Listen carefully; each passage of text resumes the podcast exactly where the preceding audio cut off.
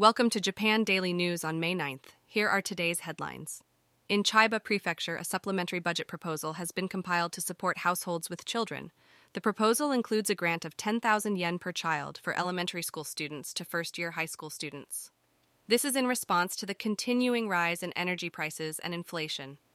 A group of entertainment industry organizations has submitted a request to the Japanese government to disclose the source data for AI generated content. The group, consisting of actors and musicians, is seeking to protect the activities and rights of those in the entertainment industry.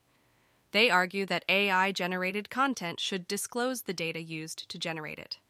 The Noto region of Ishikawa Prefecture continues to experience active seismic activity. Since May 5th, earthquakes with a seismic intensity of 1 or higher have been observed more than 80 times in the city of Suzu, where a maximum seismic intensity of 6 was recorded. However, there are also movements towards recovery and reconstruction, such as the start of accepting disaster waste, including broken furniture, in Suzu City from May 9th. Regarding the incident where a can exploded and injured a woman at Nishi Arai Station in Adachi Ward, Tokyo on May 8th, the Chinese customer who left the can and left has stated that it contained detergent for use at home and that the explosion was not intentional. The Metropolitan Police Department is investigating the possibility that the detergent was the cause of the explosion. In the town of Itayanagi, Aomori Prefecture, where apple production is thriving, a ceremony was held to express gratitude to the mamekobachi bees that help pollinate the apple flowers.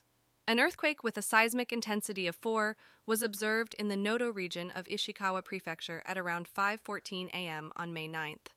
There is no concern for a tsunami, Four people have been arrested on suspicion of involvement in the robbery of a luxury watch store in Ginza, Tokyo on the afternoon of May 8th.